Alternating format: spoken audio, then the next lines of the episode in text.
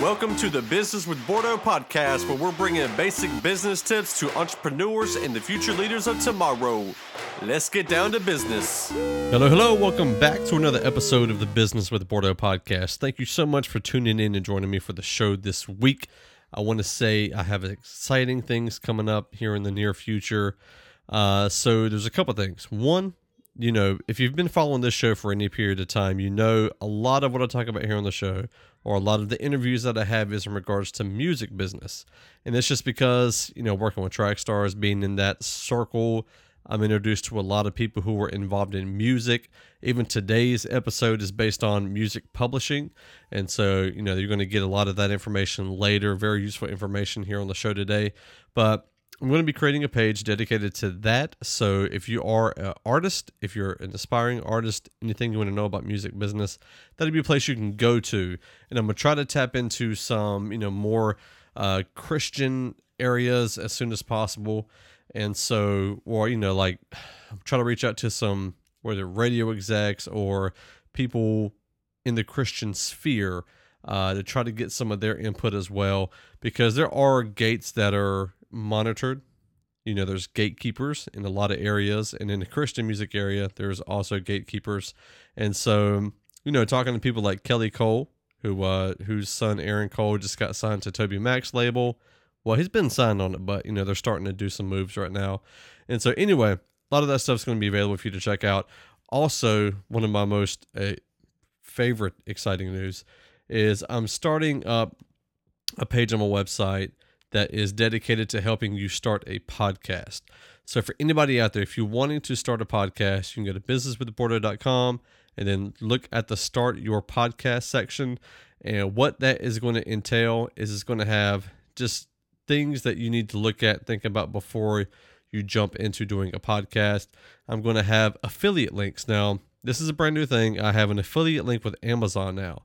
And so what I've done is I've found the different hardware that's needed for a show. So microphones, pop filter, a mixer, you know, the uh, different cables, things like that. If you purchase it using the link on the website, part of that money comes back to the show. And so if you did that, that'd be greatly appreciated.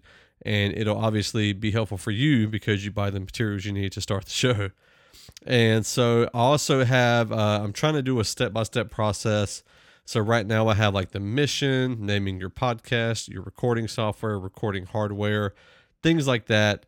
Uh, there's a bunch of links up already if you want to go ahead and start purchasing things you need for your podcast. And so, and it's going from like beginner level to expert level. If you're an expert, you really don't need this particularly. But like for example, there's three different microphones that are from $21 to the top notch that Trackstar uses, which is $400.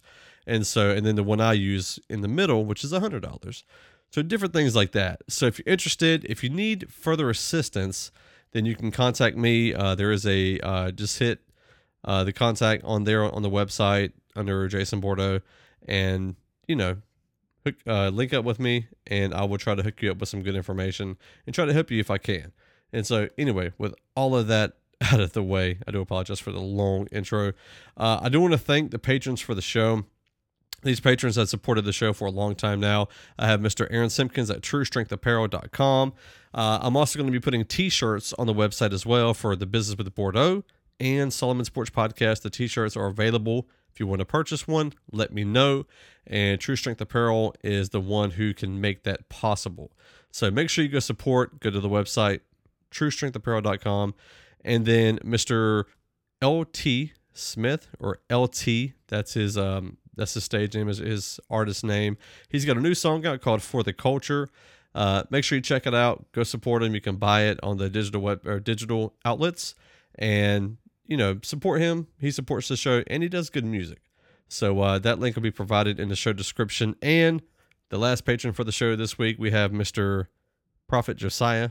He is the one who actually runs Naz-Sect Publishing. Nas Naz-Sect publishing publishing. Lord i'm getting tongue tied sorry about that. Anyway so uh, make sure you check out uh, his music as well. You can get go to prafitjosiah.com p-r-a-f-i-t josiah.com and yeah so without further ado we're going to go ahead and jump into the interview and learn a ton about music publishing All righty, welcome back to another interview here on the Business with Bordeaux podcast. This week, I have a gentleman. I've actually spoke to him a couple times. Once for this show, once for the Independent Artist Spotlight over with Track Stars. But at this time, we're going to be talking about music publishing. Uh, he has a company called Naz-Sect, and his goal is to get people's music into films, TV shows, all of that good stuff. I have Mr. Stanley Slaughter. Did I say that right? No. It's Straughter. There's no L in there. Straughter. Dang, man. My It's- bad, yo. bro. It's spelled like daughter. It rhymes with water. Straughter. gotcha. Straughter, Straughter, man. It's so There you funny because, like, normally I either call you Prafit or I call you Stanley. yep. So, but, um, anyway, man. So, how have things been going since the last time we have talked, man? Oh well, you know, you know, what I'm saying considering I just talked to you yesterday, it's, it's pretty good. but the last time since I've been on the show, yeah, man, it's been awesome. God is good. That's great, man. That's great. Well, I know I've seen where you were trying to get your uh, music publishing. Uh, you had reached out to some people uh, on the Trackstars Universe Facebook page, and it looked like you were trying to ramp up to get that back up and going, man. And I've been doing a lot of music business type stuff on this show. Uh, it, it seems to be kind of the more niched areas that just pops up on this show repeatedly. And I think it's mainly because just the circles that I communicate in Right. but uh but yeah music publishing is something i have not touched on and the interesting thing is uh in my independent artist spotlight with tragic hero he actually said the only way to really make money in music is publishing Mm. and right. so i was like okay well he just said that so i need to go ahead and get stanley on the show to kind of break this down. And uh because if that's true then these you know people who are listening who are artists they need to understand what it is how to do it. And um and what you as an individual and company can do for them if they decide to go and check you out. Yeah. but yeah man just and uh, in general though um what is music publishing? So, in a nutshell, music publishing is the act of collecting income for songwriters and producers and trying to get them income via the licensing of their music in several different areas, such as film, TV, with other artists singing their songs or performing over their music, um, licensing the music to websites, YouTube, Hulu, Netflix, anywhere where you hear music where you don't normally pay attention to it, somebody had to license it to use it. And Gotcha, that, gotcha. that equals money. so who all actually gets paid like if for example um kristen gray his song can't stop or uh, stop me hmm his song was on the rampage movie Yep. or is in the uh, Trailer. the trailer trailer. So who actually collects income from that? Like all Oh. the people involved. Okay, so the people that collect the income are the songwriters and the producers and anybody that owns the copyright in that song. Typically the songwriter and, and the producer own the copyright unless they have licensed or have somebody collecting money on their behalf. So uh, essentially it would be the songwriter, the producer and the publisher. Okay, And the and the label because they usually own the masters. gotcha. What about the actual performer? Nothing. Dang, really? oh, I didn't know that. So, didn't so know that. okay, unless the performer is also the songwriter or producer, Okay. but the perf- so so like say you wrote a song, I made the beat, and then we have some other person record it for us, and then that song gets placed in a trailer. That other person doesn't get anything unless we've negotiated separately. Hey, we'll give you a piece of our cut because they're just performing it. They didn't actually create anything. They're just they're just performing what we gave them. If that makes Gotcha. sense. Okay, yeah, that makes sense. So that's almost like, I mean, I'm trying, I'm trying to think of it in a different market sense. So it's almost like me as a pharmacy technician, my my my daytime my, or my nighttime job, I deliver meds to patients, but the sale of it, I don't get any of that. Right. The pharmaceutical company and anybody who owns part of that, they actually get the money. I just get paid to deliver it. Correct. Now, now check this out. Here's a here's an interesting piece that that I found out some time ago.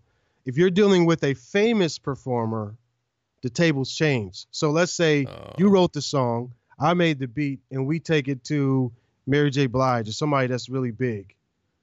Mary J. Blige is gonna say, if you want me to sing your song, I want so many points off this record. A point is a percentage. She's Okay. gonna say, even though I didn't write anything, even though I didn't produce anything, if it wasn't for me, you wouldn't make any money because people are gonna listen to it because it's me. Right. So so so she gets to command. Well, you know what? Or better yet, Beyonce would be like a better example for this. Um, she gets to say, you know what? I want I want 25 percent, and you can't say anything because she's Beyonce, and you know she's gonna sell a crap Yeah. ton of records, and Yep. you and you want her to sell because if she sells, you make more money. So you're just gonna say, yeah. You're not gonna say, well, no, you didn't you didn't write this, you didn't produce this. You're gonna say, so what? I'm me. And you say, well, yeah, right. that's right. You are you. So That's right. Queen Bee. Queen Bee. So now, I mean, what is a typical payout, would you say? Or, or is there like an estimate of how much like a song in a trailer, uh, how much a company would pay to have a song in their trailer? Is there like a, an average price or does it, is it like just a wide range of, it's a it's a wide range pending how the song is used, how many seconds are used. Um, are there people talking over it? Is it just like the main music thing? So there's a lot of different variables, but typically a trailer has its own budget versus where a film has its own budget. So for instance, the trailer money is different than the movie money. Trailer is part of the promotional budget, which there's a lot of money in the promotional budget.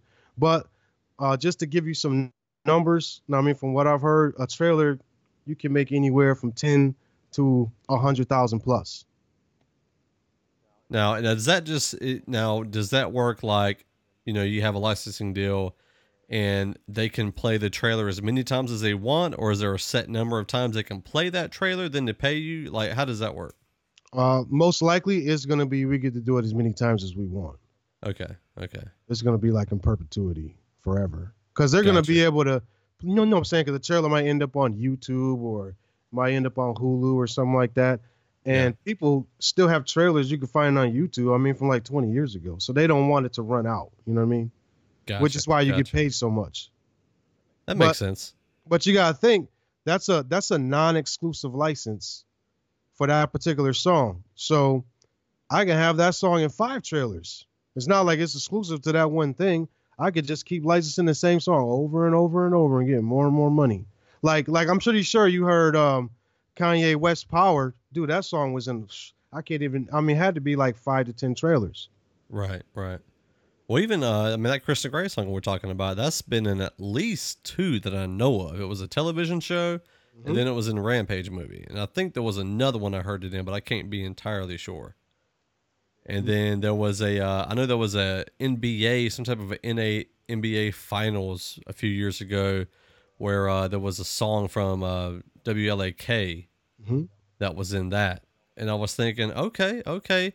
Now, uh, is it the same for a situation like NF's intro on like uh, like a video game Madden? It is. I mean, essentially everything's the same, but the prices may switch around or be different. So it's the same thing in in that they license the music. It's most likely going to be, I'm saying forever, and then they pay you, um, usually like a, a upfront fee, and then you get paid royalties based upon, well, for like a video game or something like that. You you may get royalties based upon how many sales there are or something like that. Gotcha, gotcha. Sweet man, I love me- learning stuff. I love learning stuff. Let me give you another example real quick. So like. okay, so with the with uh with the song good feeling when i was a um, publisher for that song that song got picked up for a um, commercial that was in the super bowl so what they have to do is whenever somebody wants to use your song they have to contact all the copyright owners and because i've represented one of the copyright owners i got sent an email and the email said hey we want to use this song in this commercial they sent us um, you know, like a video of the commercial so we could see it. And it said, we're thinking about using this song for like 50 seconds or something like that. And there's going to be other songs in the commercial too, but we really want to use yours. We're really excited about it, da da da da da. And then it said, um, and so we're thinking about paying 300,000. and I'm looking at all the zeros in the email, and this is what this was like my first time seeing something like this. So I'm looking at it. I thought they made a mistake. I thought I said this must be a typo because you know, so they must have added an extra zero by mistake. Is what I actually thought. I wasn't, you know, what I'm saying I, I, I, I, I was kind of new to it, and So, so, you I thought "Well, that comma was supposed to be like a dot, like three hundred dollars? No, I thought it was supposed to be like three thousand or maybe thirty thousand. Gotcha. That seemed like a lot to me. Not three hundred. That just seemed strange to me. So I started to email back and say, I think there's a typo, da da da. But I say, you know what? Let me fall back. I'm kind of new to this. I won't respond. You know what I'm saying? So what happened was everybody else that was in the chain email replied to all, and everybody kept saying, "Oh yeah, that sounds fair. Yeah, that sounds good." And I'm going, "What? This is this is what they do?" And so I just reply. I, re- I hit reply all too. That sounds fair. fall in line, fall in line. And so that was so that's one song in the Super Bowl, which is the biggest thing ever. So there's always a lot of money when you get a commercial that's in the Super Bowl. But that Oh, was for like 50 seconds. For a song to be licensed for 50 seconds in a Super Bowl commercial. One license. Now I could license that song to uh, I'm saying like a bunch of other places. The only stipulation that they had was you cannot license this song for another beer commercial because it was for beer. So it was like you can't license this song in another beer commercial in the Super Bowl. And that was their only stipulation. So we were like, yeah. no problem, no problem. And then and then essentially what they do is whenever there's a bunch of songwriters and a bunch of producers, they split the money based upon what the percentages are. So like if your percentage in that song was 25%, you would get 25% of that 300,000. Or if you, you know I'm saying if your percentage was 10%, you know what I'm saying same thing. Technical question. Mhm. I'm assuming you pay your tax on your 25% and there's not like a tax on the whole entire income. Correct. You get paid on what you get because that's your income. Gotcha, gotcha. Okay. Trying to think of all the little small nitpicky things that an artist might think of. Now, next question, uh, and, and I think this is where uh, Naz-Sect really comes in, is an artist has a song, he has a beat, he created a whole entire song, he wrote the song, performed the song, and let's say he had a producer produce the beat for him. How does he get a song published? What are the steps taken? Um, there's just like an online form. How does all that work? Okay, well, let me just break down a couple of things. First, to have a song published, all that means is that you made it available for sale. So it's on iTunes, it's wherever it is. That means the song is published. The act of music publishing is now taking that song and trying to get income from it outside of record sales.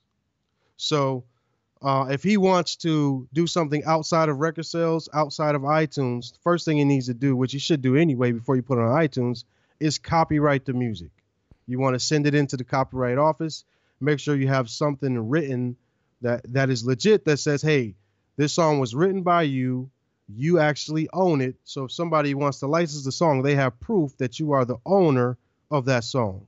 Now, because you have a producer, you you you guys are co-owners, and typically it's 50-50. The producer gets 50%, you get 50%, unless you have another deal in writing that says something different. Gotcha. So after you copyright it, right, that's the first step. Copyright the song. Second step is to make sure, well, actually, probably the first step would be before you copyright it, to make sure that the song doesn't contain samples or other bits and pieces of someone else's music that you haven't used without permission. If you Now, is there any type of way to check that? Because I remember in, in like college writing a paper, Mhm. like I would take you, you put it into this this program on the website, and it would tell you, hey, a certain percentage of this has been used elsewhere. Hmm. Is there any type of program like that for music? not that I know of. I mean, what was that program you were using? I've never Uh, heard of that. it was it was um it, it was a program through the college. They they had to purchase it. okay. And the way it worked is like whenever you would turn in a paper, you would upload it to that program that's on the school's website. oh, okay. And then read it would it. check to see if you stole like other people. Exactly. They were checking for plagiarism. I Right, was right, thinking right. they ought to have something like that for music. That way you could put it in there. hmm And because they, cause they have it with like lyrics where they can hear the lyrics, transcribe it, and see if it's, you know, they can recognize the, the pattern or whatever. Yeah. But they should do that with with with music too. Well, there probably is something like that for music. Um, they do have what's called like a digital audio fingerprint, so to speak, and sometimes Oh, okay. they can track Okay. music with that. Um, the thing is, if you're a producer, you know what you sample. You know what I'm saying? You know if you made it all original, or you know if you took a record or whatever. Um, in this day and age, a lot of people buy beats online, and so you really want to be careful if you plan on Yeah. using that music for something else other than selling it on iTunes. Make sure it doesn't have any samples in it, or find out. And if it does have samples, then you got to go through the work of trying to get that sample cleared, which basically means you go to the copyright owners of the original music and ask their permission to use it in your song. Um, um, I mean, a good example of this is when when I was in college, me and my brother wrote a song, and we sampled this this dude's. Um, uh, he was like he was like a country folk uh, gospel singer, and Right. I forgot where I got his tape from, but, but you know what I'm saying. But he had something that sounded real cool, and I ended up looking him up online, emailed him a copy of the song, and said, "Hey, I'm in college. I don't have any money. Me and my brother wrote this song. Here's a copy of the song. Is it okay if if we use your thing in the song and sell it?" And he wrote back and said, "Oh man, this sounds cool. I didn't I didn't realize my music would ever be in like a rap song, but this sounds great. Yeah, man, do whatever you want." And I showed it to my teacher, and she was like, she was like, "Look at you. You you uh you cleared your first sample." and I was like, "Oh wow." Now, does that have to be notarized at all? Because I, I feel like if you email, that it might be like the person could easily say, "Well, I didn't write that." Um, you want to get whatever makes you feel comfortable. So typically it would be notarized. Um, email is pretty good because, you know what I'm saying? Like if you could prove that's their email and you have, you know, 15, 20 correspondences going back and forth, they can't say it's not them when you call them on the phone and then in the email, you're like, yeah, so, you know, I talked to you yesterday on the phone and you said this and they go, oh yeah, I did say that. It's like, now that's not you. like, you know what I'm saying? gotcha. and then and then we have your signature and i mean typically i have everything notarized because i like to make sure everything's on the up and up but Right, that's but what I mean for uh, for an artist's sake, producer's sake. Uh, me personally, I'd be the type where I would look for any type of way somebody could finagle their way out of it. Yep. Because you know a notary you got to have an ID yep. And you got to have somebody who can say, okay, this person actually signed this. you got it. And so, you know, I I personally would be worried about just having an email because I could see a, a good lawyer getting some money out of you by saying, well, he didn't have that email. His old email, his wife did it, trying to get back at him or something Right. like that. right. Now see i mean i was in college and i got an email. I was just excited. He said yeah. You know what i'm saying? You know Includes but, your first sample. you know but now i mean when i have my company everything's notarized. Like Gotcha. saying you can't just sign it and send it back. Like nah you're gonna have to go to the your your bank or your grocery store wherever you get your notary at get that joint popping and then send it back to me Gotcha. because i don't want Yeah. nobody coming back if you die and say oh you know what i'm saying my dad never really signed that everything really belongs to me like nah your dad signed this over and we have control of it legally so i mean you're still gonna get paid but there's no finagling out of that Yeah, I know. I think it was Marvin Gaye's family who sued that Robin Thicke and Pharrell Williams for a Mhm. sample, and uh, and they got paid. They got paid. No, they didn't say they allowed for the sample. They just said that the song was sampled without their permission, correct and uh, and they got paid that was a big it, deal so- that was a huge Yeah, yeah. I, I researched that in my business law class because I was trying to figure out licensing and stuff, Mhm. and uh, so. But anyway, so um, so after you copyright now, how, how do you copyright something? So to copyright, well, first of all, anytime you put something down in a tangible medium of expression, you have a copyright. Period. You have a copyright. So like if I record something on my computer and I hit save, I have a copyright. I own that because I created it. When you go online, what you're doing is you're registering your copyright with the government so that the government is aware of your copyright that you did in your home. So it's like that's your proof but but you have a copyright the minute you make something. All you're doing online is you're just registering your copyright so that everyone else is aware of it. Gotcha, gotcha. Because I have heard, I heard somebody say like, I can't remember way back in the day whenever I was trying to songwrite, I had read out lyrics, and a friend of mine was like, "You need to go ahead and take that and mail it to yourself." So you have a cheap man's copyright. Poor man's copyright. Poor man, yeah, poor not well cheap too. Same thing. but uh but yeah, and I heard that and I wasn't sure if that was really legit. And then I heard somebody else say that the problem is if somebody else takes that and they take it to the government and there's no You way lose. to prove Mhm. and there's and there's no way to prove that you did do it first and they copyright before you do that they could actually contain ownership. Yeah, so I mean, typically a poor man's copyright is really not a copyright at all because I could still steal your music, register it with the copyright office, and if you take me to court and you have the letter you sent to yourself, and I have the registration from the copyright office, I win because Gotcha, my document gotcha. trumps yours. Gotcha. So now do you could so I'm guessing like do you send if you're doing a song, Mhm. do you send in like the lyrics, the beat, both of them together? H- how do you send that information to get copyrighted? Like the actual So process of sending um, when you go to the copyright office website, yeah, so so essentially you go to copyright.gov, um, you sign in, and you fill out all the information: who's the writer, who's the owner, when were you born, who did this, who did that. And saying once you fill out all that information, then you upload your song, the music and the lyrics. You can actually send in the lyrics too if you want to, or you can upload a acapella. I mean, you can do whatever you want. You send that into them, and then they download it, and then they send you like a registration certificate saying that boom, this is you. Um, Gotcha. And and oh, also by the way, if you're trying to learn how to copyright, you're not exactly sure how to do it, you can go to my YouTube page, youtube.com forward slash NAZSECT, N A Z as in zebra, S E C T. And uh, I actually walk through how to register your copyright online, step by step video. Okay. Self plug. Awesome. Awesome. That's what it's for, man, to share and uh to let people know where they can find some more information at, man. Yeah, absolutely. So um now it uh hold on, now I'm trying to bring up your website. Naz-Sect while we are on the, the line here. So um so after the copyright, what is uh what's next after you copyright it?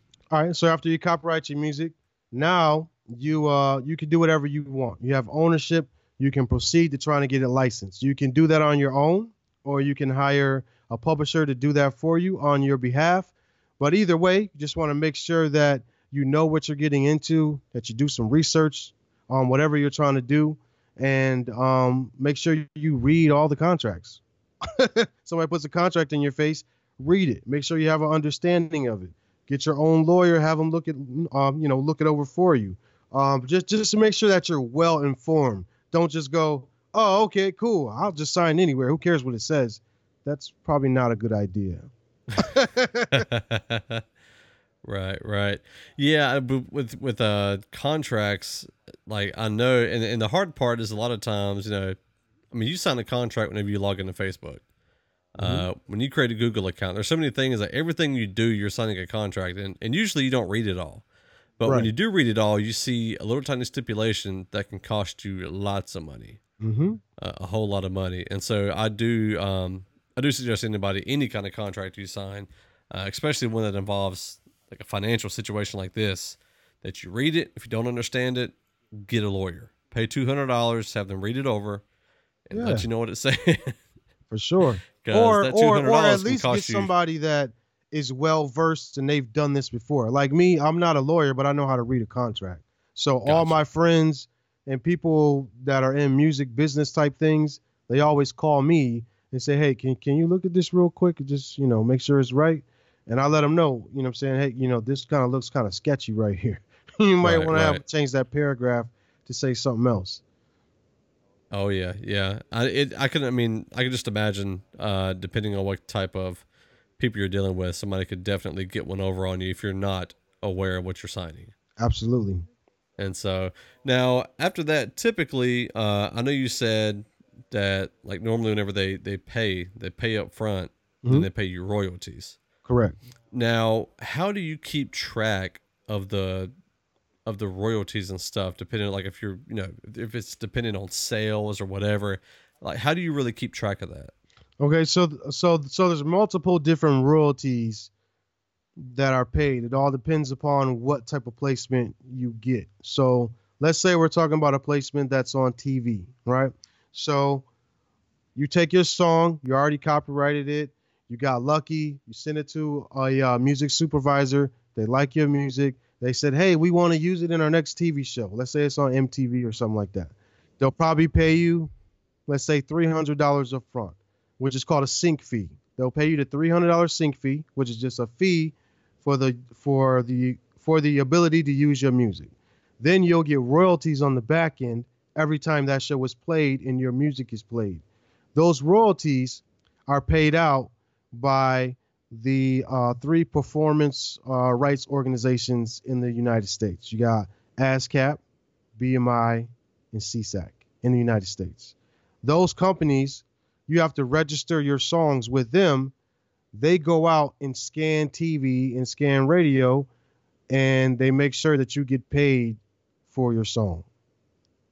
So do you pay to register it with them? No, that's free. Okay, so you submit it to them, they keep it on file, and they just automatically scan. Yeah, that's typically how it works. There, there. I mean, there's some other companies that, uh, you know, you could pay some more money to them, and they actually have software that will scan, you know, radio stations, TV stations everywhere for that for that um, digital fingerprint I was telling you about. And if your song comes up, um, you could take that information and give it to ASCAP and say, hey, you guys missed a few places. you know what I'm saying? Go get my Right. money. And then they'll go get it for you because, mean, because they get paid too. You know what I'm saying? So how how, how do they get paid? Um, so let's say like ASCAP and BMI, they collect uh they collect yearly fees or maybe monthly fees for you to be able to use music in your particular establishment or on your TV show or, or like whatever it is. You know how you go to like a store and you hear music playing Yeah. or or like you go to a bar and you hear music playing, those establishments have to pay ASCAP a yearly fee for paying their for uh, playing their songwriters' music, and then all the money they collect from those establishments, they divvy that out to their writers and their producers. Well, they're Gotcha, supposed gotcha. Now, do you have to register it with all of them, or can you just do like one? Uh, as a writer or a producer, you're only allowed to sign with one at a time. Okay. as a publisher gotcha. i could sign up with all three because i'm signing up multiple writers from different from different organizations so i have to be able to deal with all of them So, just to clarify, so you can only like take one a song and submit that to one company. correct and that company Okay. is going to um check and make sure that you get paid Gotcha, gotcha. I mean, that's that seems like a pretty cool ordeal, man. Because whenever I was thinking about it, and you know, just publishing, and uh, the little tiny bit that I knew, I felt like, man, how in the world can an artist keep up with who, how many times their song's being used, or who's Right. using it? I mean, obviously, who's using it, you're supposed to have a contract, but uh, that just seemed like a lot of work. So, it is Uh, it is that's why you have these other companies that that are kind of working on your behalf Gotcha, gotcha. So, man, that it, it's interesting uh, talking about this, realizing how much money that TVs and, and movie studios and how much they got to put out for for music. That's Uh, crazy, man. Yo, I mean, like music is everywhere, and and and and, and I think because we hear it all the time, we kind of take music for granted. But Right, if you right. remove music from stuff, a lot of stuff becomes boring and bland. I mean, imagine your favorite movie; it's not as suspenseful if you don't hear, "Uh," you know what I mean? Right. like if that part's not there, it's just a guy walking on the street. like it's not Gotcha, exciting, gotcha. you know what I mean? So towards the end of um towards the end of like movies, like Mhm. in the in the final credits, one of the very last things you see at the end of the uh, the Marvel film that you're sitting through to catch the post credit scene, Yep. uh, they have the list of all the songs. Right. Now, in the movie itself, like a lot of times you hear like the the background music or whatever, especially in, like a suspense. Um, like do do companies or do like do movie makers, uh, pro, you know, film producers, do they uh, tend to make their own music to prevent that type of an ordeal? To prevent what kind of an ordeal? like like to having to pay a licensing fee? Like, do they just buy or do they pay somebody to just compose music for just that film, and uh, or Sometimes they do. Usually, usually they'll hire a composer for the whole for the whole entire project, depending how big the film is, or or they'll hire like a like an orchestra or something like that, right. or or they might go online and you know what I'm saying go to these places that's called like music houses, and they'll just sift and search through a bunch of different music, and then get the money. You know what I'm saying, and then and then get their music that way. now for something like the Black Panther album, hmm does I mean obviously I mean I don't, I don't think you've have ac- access to their contract, but something like that where they can play songs on the radio, uh, is it still the case that the songwriter and the producer owns it? Like how does that con? Uh, do, do you have you ever dealt with that kind of contract where or heard about it to where? I mean, because there's been a lot of times where like uh, Southpaw, Mhm. you know, like uh, Shady Records produced that whole entire album and with this uh, Black Panther, Kendrick Lamar and Top Dawg. Entertainment. So sometimes there'll be a movie, and one like record label or group produces the whole entire album. So Correct. who who own like? Do you know who typically owns that? Is it the, the writers and producers, the album? So the um. So go yeah, so so like those are two different things. Once once you make a record out of it, that's completely separate from the movie. That's a whole different animal. So Okay. I mean, they have you know, um they're like working together for the promotion aspect of it. But from the moment that you say we want to put your song on a record or put it on iTunes or whatever so we can sell it, there has to be some type of record contract. So now you have a record deal for this one song to be on this album and that contract is going to be completely separate from any deal you got with your song being played five seconds into the movie or something like that. So that's going to be just like a regular record contract. Hey, we want to use your song and we'll pay you, you know what I'm saying, whatever kind of advance and da da da da da. So, I mean, that's a whole nother beast. Those, those, those contracts can range, I mean, I mean, just all over the place, really, because it's just a record deal basically for that, for that one particular project. Gotcha. So, are there any myths in music production that that you know of that you'd like to share? Myths. Um, I mean, we talked about one of them, the poor man's copyright. Gotcha. Um, you know, one I always like to bring up a lot um, is that um, back in the day, it was always said you should never give anybody your copyright. Never, ever, ever, ever give anybody your copyright. Because once you give somebody your copyright, they're gonna rob you. They're gonna take all your money. They're gonna do this and do that, and you're gonna be screwed forever. And it's kind of a myth because I mean, it's just it's just not really true. Um, you can give up your copyright. You just got to read contract. Like, what does the contract say? Typically, a contract says you give us the copyright for a certain period of time, and we agree to pay you X amount of dollars, or we agree to pay you a certain percentage every time we collect money, and da da da da. So, I mean, you don't get robbed just because you gave it the copyright. You get robbed because you didn't read the contract, or because you didn't hire the lawyer for two hundred dollars because you thought that was too much money, and then you got robbed out of two hundred thousand because you try to do everything by yourself. And you say, "Oh man, see, I, I should have never gave him my copyright." It's like, well, you should have read the contract. the contract says what they can and can't do. If they Yeah. if they if they breach the contract, now you go to court and you get your money.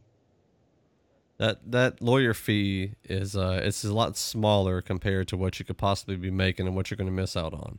a it's a look, look, look, like when I first started my company, um, first of all, I knew a lot about music publishing because I went to school for music business. So I learned a lot at school. And I remember when I first started working with this guy, and um, I just say, you know what, I'm just going to jump in and I'm just going to wing it. So I'm winging it, and uh, I got a contract, and it was like one paragraph that I didn't understand what it meant.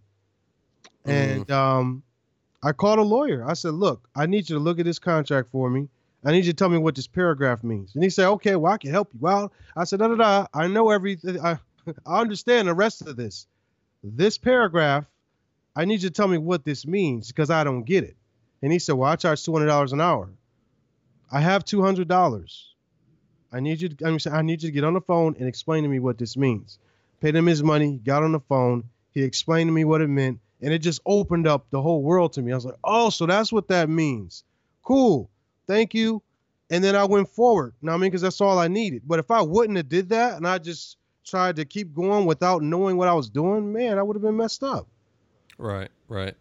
And I feel like something that somebody might encounter is paying the two hundred dollars, and then that particular section of the contract might not mean that much, and then they don't want to do it in the future reference. You know? Yeah, but at And least you at know that. what it means now. Yeah, yeah. um, you're paying for security Correct. and comfort. yes, sir. paying for that comfort. So, um, so how do you actually pitch music to to people to to have it being used in a film or TV show? Okay, so pitching music is uh I mean there's multiple ways to pitch music too. So uh you can pitch music in person if you go to conferences, you meet some of the people. Well, first of all, you got to know who you're pitching to. Typically when it comes to film and TV, you're trying to reach out to the music supervisor, which is the person that's in charge of the music for the whole entire film. Or you might be pitching music to the music editor, which is the person, uh, excuse me, the uh yeah, music editor, which is the person that is actually chopping up the music and putting it under the actual visuals.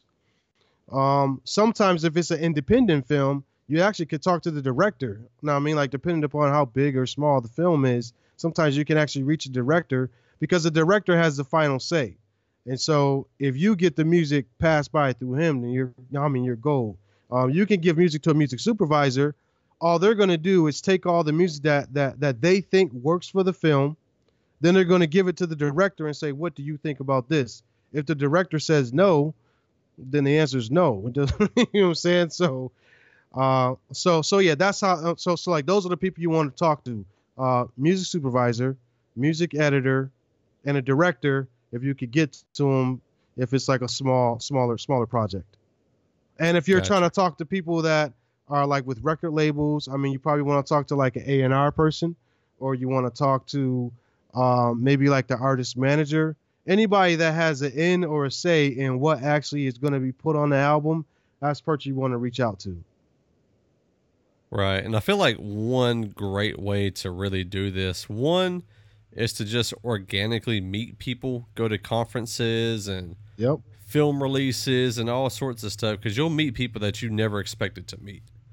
Or you'll Right. meet somebody who you had no idea would have influence on the director or the you know the music manager um, because I mean you write the you know you meet the right best friend Yes. You know? Oh yeah. Oh yeah. That's another good thing too. If you could get in good with the assistant to these people, yeah you are gold. Because these people are talking to these people every single day, and likely they don't know you. So you get in good with the assistant. The assistant comes in and say, "Oh man, I heard this really cool song." They're gonna listen to their assistant. yep And then the chances of you getting in good with the actual main music supervisor person is kind of low because they're busy, they're working really hard, and you're not in their circle, so they don't know you like that.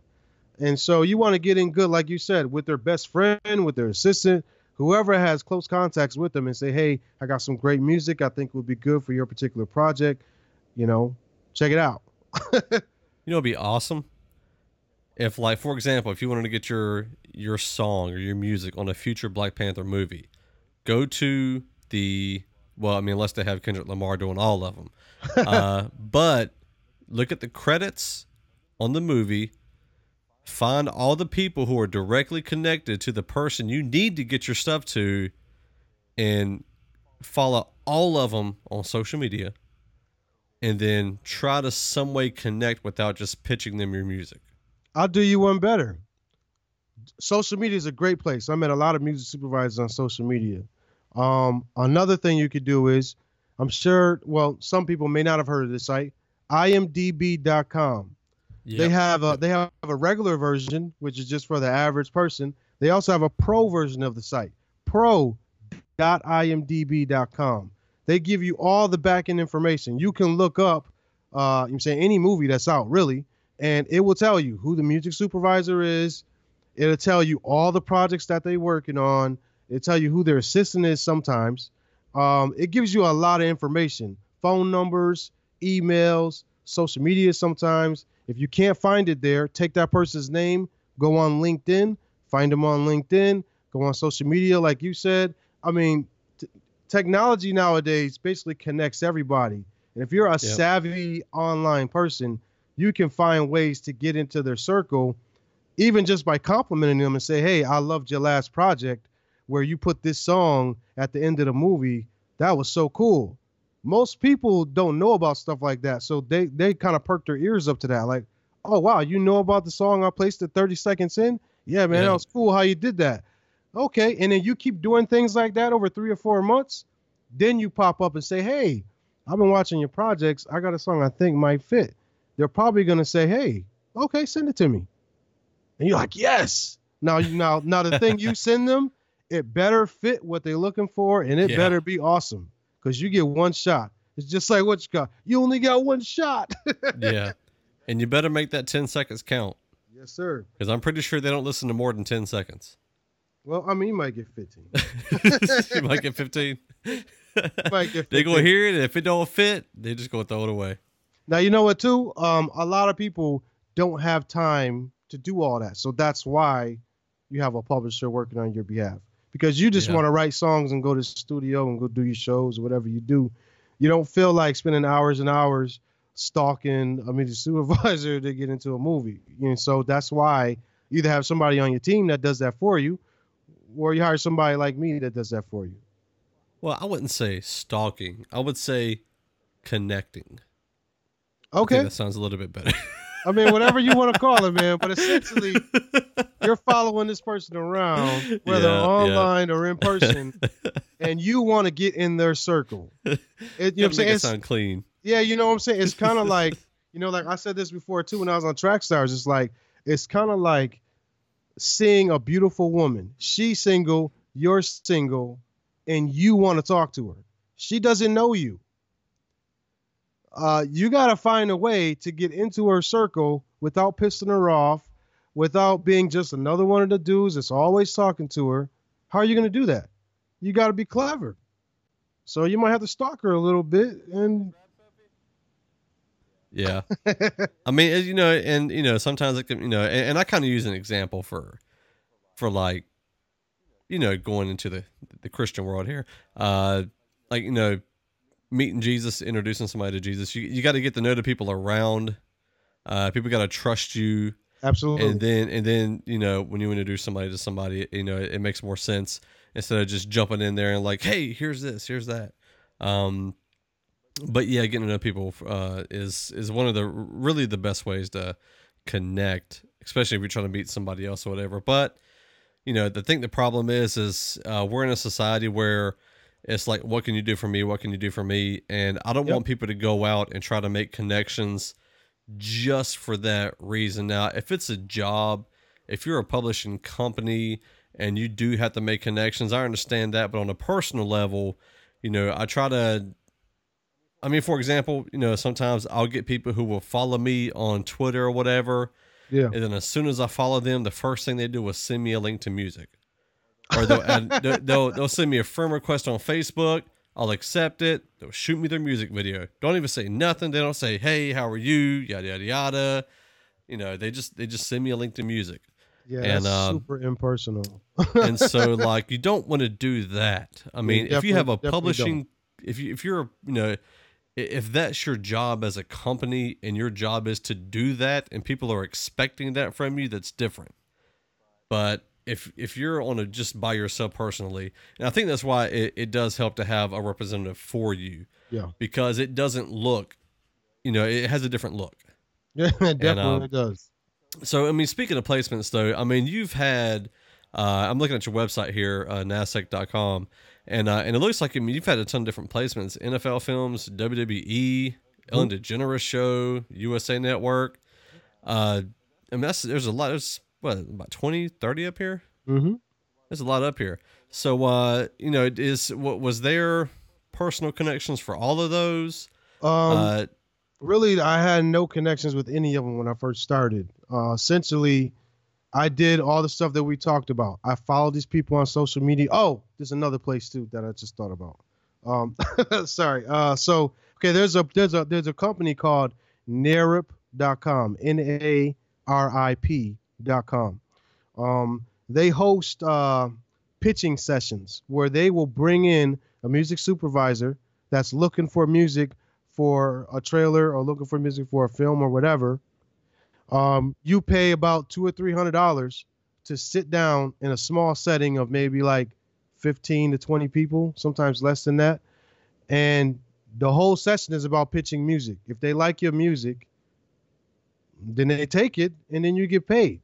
So I mean that's another way too. So they have this this thing is set up specifically for you to pitch music. Um, and that's one way that you can get in good with people. But what I did was, um, I mean, before I found out about that place, uh, I follow people on social media. Um, I went to a bunch of conferences. I read a lot of books. I did a lot of online research. And um, what I come to find is that as long as you treat people with respect and you talk to them as if you know what you're talking about, uh, most most of the time they'll give you the time of day. Now, I mean, to go check your music. I mean, like here's an example. I was following somebody on Twitter probably about three or four months, and I kept, you know, just corresponding with this person, just little chit chat. Hey, how you doing? I liked your last project. Okay, great. You know what I'm saying retweet something she say. I did this for about three or four months, and then one day I said, hey, you know what? You're probably one of my most favorite super, um, music supervisors. I follow a lot of them, and I really like how you move. I like how you operate, this, this, and that. And she said, okay, great. Why don't you send me some music? Just out of the blue. And I was just go. like, yes. you know, so I shot her a DM and uh, she gave me her email address and her phone number. And then, you know, from that point on, we had a relationship. And then if you're getting good with one, they'll, you know what I'm saying? That's like a close knit community. So if they use your music or they don't use your music, they'll tell their other music supervisor friends, hey, I work with Stanley. He has some great music. He doesn't use any samples. You know what I'm saying? This this is somebody you can trust. Maybe you should go check him out. And and then, you know, that's kind of like how that worked. Gotcha, gotcha. Now, for anybody out there who uh who wants to kind of get a little bit more, you do have an album on your website, not a music album. This is an informational album. Absolutely. On how to pitch music for film, TV, and artist, volume one. Correct. And uh, if you go to the website, it's up there. You can download the full album for twelve ninety nine. Right. And so and that's N A Z dash S E C T dot com. Correct. And I'm actually uh, gonna make it free this weekend. So I'm gonna make it make it free this weekend forever. So I mean, the most nice. you might have to give me is your email address or something like that, you know, so we can stay in contact. but the album's gonna be free, you know, so you could download it. Actually, have to update it, so that's why I'm gonna take the process, um, take the price off, because I I recorded that three years ago. I actually okay. need to make another one, um, you know, so I can update and stuff like that. But yeah, free information, man. You can't beat that. Yeah, and I mean a lot of the stuff is you know kind of ongoing, like explanation of masters and publishing Mm-hmm. Uh, what does a public, uh, public, Lord, music publisher do? Getting tongue yeah. twisted here. Uh, so there's a lot of uh, evergreen information in here. You know, just uh, evergreen, Lord. Uh, there's information in here that's going to remain the same. And so right. definitely make sure you go check that out. I have the website link in the description of the show, so you can just click on it and head over there and download that. And um, but yeah, man. So you know, what would you say are some of the biggest lessons that you've really learned uh, mm. that you would love to share with people? Because I know you probably, you know, had a bunch of different things that's you know, happened or experienced or even yeah. heard about. Uh, what are some of the most important things, uh, like two or three just golden nuggets that we can share with people? Yeah, I think I think one, do your homework. Like you have to know. It's it's like imperative that you know what you're talking about. This is not a situation where you could walk in and just kind of BS your way around. Like, oh yeah, yeah, yeah, I know what that is, because you'll get called on it real, real quick. And they, you know, in the music business, it's very easy to tell when somebody doesn't know what they're talking about because they say things that don't make sense to people that are in the know. Like a lot of people think ASCAP and BMI are music publishers. Those are not music publishers. They are performance royalty organizations. They pay out royalties. And so if somebody asks you, you know, do you have a music publisher? And you say, yeah, yeah, I'm with ASCAP. That's not a music publisher. And you know what I'm saying? And so it, it just right. sounds weird. Like, what are you talking about? You know what I'm saying? Um, right. So yeah, know what you're talking about. Learn the business, or, or have somebody on your team that is the is is the music business person that you can say, you know, that's my music business person. Have them do that.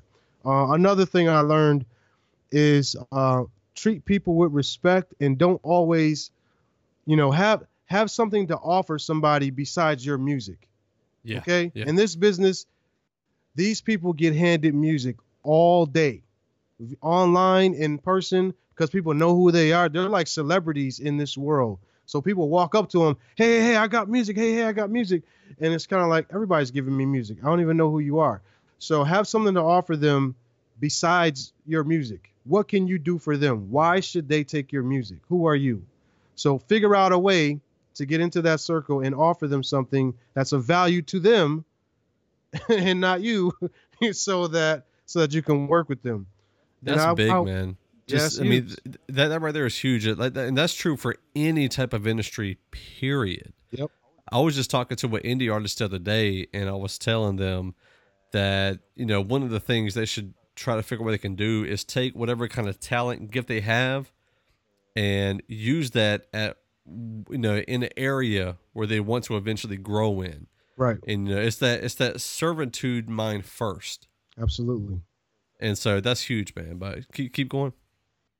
Yeah, so um I think the last thing will probably just be uh you know, if you're if you're a Christian person and you're trying to get into this business, you know, ask God where you should go. I pray. I mean, don't just jump out there. hey, I'm about to just do this thing. It's like God God can like kind of skip you past a lot of stuff if you just follow his lead. You know what I'm saying? Just kind of sit back and go, okay, Lord, lead me to the right people. And you go to the grocery store or you happen to be somewhere and the person you want to connect with is just, is, is just sitting right there. And that wouldn't have happened if God didn't really set that up. So I would, I would, I would, I would definitely suggest doing that for sure. And another thing too is I just I just realized it just thinking about it. Mhm. Uh, whenever I interviewed Odd Thomas or Thomas Terry from Humble Beast, Mhm. like they give all their music away. Mhm. He said that they make an income from licensing. That's what I'm saying. Like that that's one of the biggest things. And and they've done and I even asked them, I was like, you know, are you particular about who you license music for, who you do this stuff with? And it's not necessarily their songs that they have on their albums, but even just stuff they create right. and they put it out there. And uh, and so that's just a, a you know for any producer out there, if you want to just create beats and register them and then pitch just a beat, you know, I think that would probably work too, right? Um, your beats got to be really, really good. It just can't be the run of the mill boom, boom, boom, boom, boom. I mean, it got to be, it got to be something really, really special, especially with no vocals on it. Because right, right. you know how many, how many other producers are doing the same thing to have their beat played on MTV? It's a lot. You know what I'm saying? That's true. That's true. And so, you got to, um, you know what I'm saying? Like that's oh, another thing you need to do too is you got to be really incredibly special. Like your music can't be just regular. Like you're competing with the world. How many Yeah. people want to be in in in like Black Panther? Like everybody in like these like famous people too. So Yep. you got to be up there with them as far as quality and as far as business and as far as knowing what you're doing. Yeah, and I think another thing too is if you're a Christian doing this, uh, make the community look good. Man. Like make the church look good. I'm just saying because you know people might not e- even a company like PureFlix or you know like whoever does music for them and their and their films Careful. and stuff. Careful. Um, well, what I'm saying is like they're they're not going to pick your song just because you're a Christian. Right, correct. Like so you can't assume that, and you know so especially if you're if you're if you're trying to get uh, music on secular uh, radio, film, TV, I mean, be a, a master at your craft. Absolutely. Master your craft. And um and I mean and that's that's true for anybody. Anybody, not just artists. Um in any type of business film or business world, business market, marketplace, industry. Uh master your craft. Yep. And, And, you um, know what too? You know what I'm saying? Just to add to that, um, my goal really as um you know what I'm saying, I um I kind of took a break from music publishing for a couple years. I'm ready to ramp up again this year in uh 2018. And I really want my goal is to put money in the Christian people's pockets. Like that's what I want to do. That's my goal. You know I'm saying I could work with anybody, but I'm seeing that I think this is what God wants me to do. Like let's let's build the kingdom. A lot of things we can't do because we don't have the financing to do it. Right. and it's like exactly. this brings in money. Why not grab a bunch of Christian people, put some money in their pocket, and let's get paid, and then let's forward God's kingdom. Um, another thing too is I think it would be awesome if if you make music that is very ministry focused. You know what I'm saying? Like, yo, I want people to get saved. I want to do this. I want to do that. You might want to create a separate catalog specifically for the purpose of pitching for film and TV because there's not a lot of film and TV that's ministry focused. So just write a love song or just write a song about walking down the street or whatever it is, something that you have specifically set aside for pitching for film and TV. Don't expect them to just take whatever you make. Will say, you say this is music God gave me, and you're saying da da da. Well, this is not a ministry over here. This is a business, and you're trying to create something that's of value to them, not to you. And if you make another song, your name is still going to be mentioned. They're still going to come back and listen to your ministry focused music because they're going to look you up. Right. So it's a good idea to create a product that will work for them. Now, there's a lot of Christian rap nowadays where it isn't super ministry focused anyway. That's why I think now is a good time to do this for Christian people because there's a lot of Christian rap that's just like regular music. It's clean. I mean, they I mean, like they talk about God just a little bit, and it's like, you know what, this would be really good for placements. And I mean, like the song Christian Grey that you mentioned, that's a perfect example. Yep. It's it, and like I said, or like uh, Tragic Hero said, Yeah, that is the that's the livelihood of music at this point is publishing and moving forward. it's always been. uh, Music Yeah, true, been true, around true. True. I mean, but you know, it's going from where out where, where artists used to could make a money off of selling albums. Oh yeah, yeah, yeah. Uh, now with streaming, you know, y- you got to understand where the market is in general. Uh, study the greats out there, figure out how people are making a living, and you know, and I've been hearing a lot from artists that you know, really, it's it's licensing. I mean, even if you go to like KingDreamEntertainment.com or their website for King Dream, yeah. Like they have a page, their whole entire page on the website just for licensing. See, Uh, you know what's up? And so, you know, and it's because they know what's going on. Like, I mean, you know, Ruslan's been full time for a while now, so he understands. Okay, this is something that I need. You know, we need to make sure that's on the forefront of our business. And um, so, anyway, you know, you learn from the greats, learn from those who were doing it. But um, yeah, man. So, where can everybody connect and find Naz-Sect? And uh, if they need to either learn more about publishing, reach out to you for publishing, where can Yeah. they hit you up at? So uh, probably the best place to reach me would be on Twitter uh, at Nazsect, N A Z S E C is in Charlie, T is in Tango. Uh, you can reach me on LinkedIn, uh, Stanley Straughter on LinkedIn. Um, YouTube is a big place where I have a lot of instructional videos, a lot of interviews with like music supervisors, a lot of uh, places where I went to um, conferences and I recorded with my phone and I mean, I mean, there's even places where like I ask questions and they answer them, um, you know, for the purpose of me getting the footage and add it to my YouTube. Right, right. Uh, you know, and that's uh, you know, YouTube.com forward slash Nazsect. Uh, pretty much everywhere is just at Nazsect, and then naz-sect.com, N-A-Z dash S-E-C-T.com. And um, I probably won't be looking for music like right right now, but um, probably around summertime that's when I'm gonna be looking for music and trying to get this thing going. I'm gonna have really, really, really, really, really good deals. Gotcha, I mean, you know, what I'm saying? So the contract won't be hard to read. It's gonna be very straightforward. Like, oh, I get this much, you get this much. Yep, that's it. and your music will never show up in a porn movie. Your music will never show up on a sex scene. And I'm gonna make sure you get paid. I mean, that's pretty much what it is. There you go, there you go. Well, uh, Stanley, man, I appreciate your time. I appreciate you sharing your knowledge and uh, and wisdom in this whole music publishing thing. And yeah, man, I can't wait to get this out there, man. This will be out today. The day Today. we record it, I'm gonna get it out because people need this stuff right now. And uh, and yeah, so make sure you hit him up. Again, that's uh, Nazsect on everything.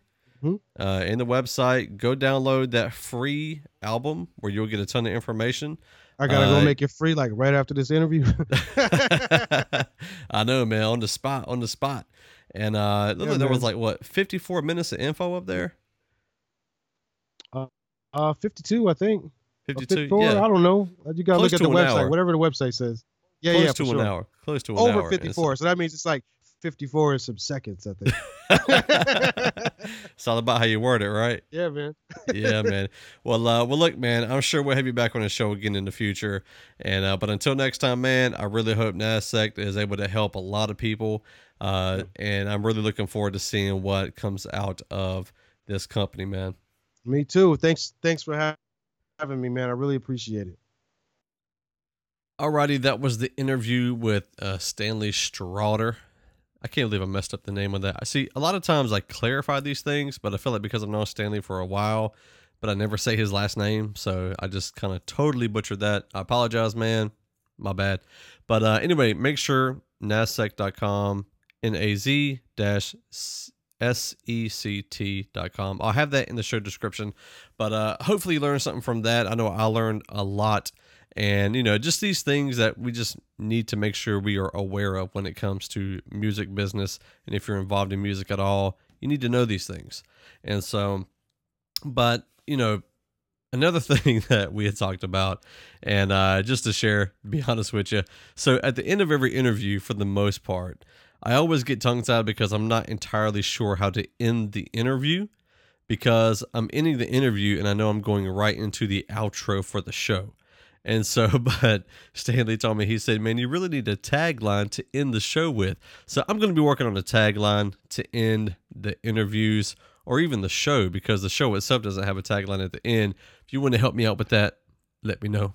You can hit me up on Twitter at Jason Bordeaux1, Instagram at Jason Bordeaux1. Uh, make sure you follow the Facebook page, uh, facebook.com slash business with Bordeaux and hit the website businesswithbordeaux.com it's pretty much everywhere. Um well the not really because jason bordeaux one and business with bordeaux is different but uh, that's something i'm gonna try to get switched over because when you're doing something that's an important thing to do when you're naming your podcast your company anything like that. But speaking of which don't forget if you were interested in doing a podcast then make sure you hit up the website uh, go look at the information that I provided for you that I have up there so far. I am going to be adding more information. If you need me to help walk you through that, um, I will be setting up a way for that to happen. And, you know, because I want to see more people get involved in podcasting. I want to see more Christians out there covering a variety of topics. And, you know, those are just some things that I want to be a part of building uh, in the, the body of Christ as a whole. And so let me know if I can help you do that, and I'll see what I can help you with. And so, and if you want to support the show on a financial matter, uh, you can use my uh, Amazon affiliate link on the website. And all the affiliate links for the podcasting equipment is also tied to Business with the Bordeaux. And also, I have a Patreon page, uh, patreon.com slash business with Bordeaux, of course. And, uh, and you can support monthly, uh, just like Aaron Simpkins at TrueStrengthApparel.com. Um, you know, he's been supporting since day one, also, as well as, uh, you know, Stanley, uh, Prafit Josiah. He's got a couple different names. But also, and LT is our latest uh, patron for the show. So make sure you go uh, support all of them for supporting the show. And I have like a $1 tier, a $3 tier, a $5 tier, and a $10 tier. In the $10 tier, uh, you'll also get a little bit of uh, fresh ears consulting. And I say fresh ears because uh, sometimes it's just good to have somebody else to talk to that is uh, just not around you all the time and not heavily involved in your business, just to have an outsider's perspective. And maybe I can give you a hand and some ideas and some pointers on what might help you build your business. And uh, that's involved. It's like a 30 minute call a month and that comes with a $10 uh, tier. And so it's a pretty cheap consulting gig for that. So anyway, uh, I also want to thank trackstars.com. Make sure y'all go to Trackstars. Uh, we are in the process of working on the podcasting network over there. So if you already are a podcaster and you want to join the podcasting network, make sure you go to uh, contact us at trackstars.com and let us know if that's something you're interested in. That's another thing we're trying to do is build that up. And so getting people started with podcasting so they can join that network will be a great pivot for whoever wants to do that. And then uh, we also do branded podcasts. So if you just want us to do a podcast for you and you know you just you want to have a podcast but you don't have the time the ability to do it yourself we can do all of that actually for you. That's another service that we're offering now too. And so again contact us at trackstars.com if you're interested in any of that and so that's pretty much it for the show this week. I do want to thank you for tuning in. I appreciate you so much for all of you who listen repeatedly. You're awesome. And until next time, I'm going to try to come up with a tagline for the end of the show. But until next time, I hope whatever it is you're doing succeeds, expands, and grows. And I hope you grow closer to God in that journey and you grow closer to your goals. So thanks for tuning in. See you next week.